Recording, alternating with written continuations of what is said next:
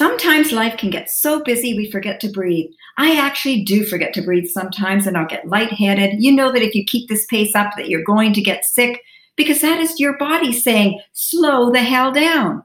Hi, Darlene Dawn here from Living Your Best Life, and today's nugget is going to be sometimes you just need to unplug.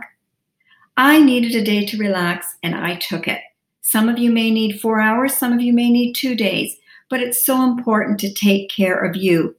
It felt like I had been given mouth to mouth resuscitation. I was so recharged. To allow oneself a bit of pampering and not feel guilty, that is the key because if you feel guilty, you're not going to get any benefit at all. Make a mindful decision to unplug. You do not want to let your mind go to all the things you should be getting done, could be getting done. No second guessing here. You have to be in the moment and make the most of you time.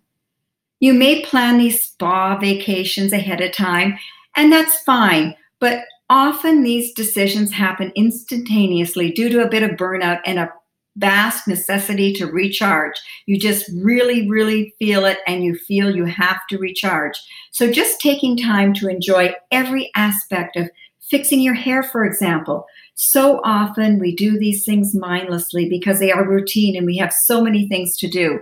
How liberating is it to actually pay attention with mindfulness, the actual act of washing, drying, and styling your hair? listening to a self help audio, or whatever your choice. It may, may, be soothing music or it may be total silence.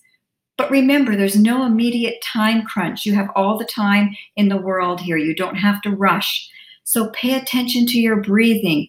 You find your breathing has become less stress. You feel this inner peace. You feel rested, relaxed. It is if you went on a mini holiday. How important this can be for you this time out. It can bring about a feeling of calm, gratitude, and happiness. You find yourself smiling and the lines are less noticeable on your face. Try this when you feel like your mind is racing and your heart is pounding and you have no more time to give to anyone. Try taking time out for you.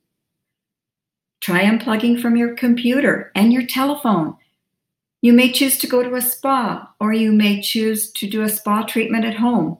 If you're at home, a Epsom salt bath with some lavender, maybe light some candles, pour yourself a nice cup of herbal tea or a glass of wine, read a good book, just meditate in the bath. This is your time, so you choose how you want to spend it. We are not meant to be superhuman. We are meant to take care of ourselves. It is only through these mini unplugs that we can be our best selves, take better action, and follow our true purpose. Until next time, don't forget to unplug. Bye for now.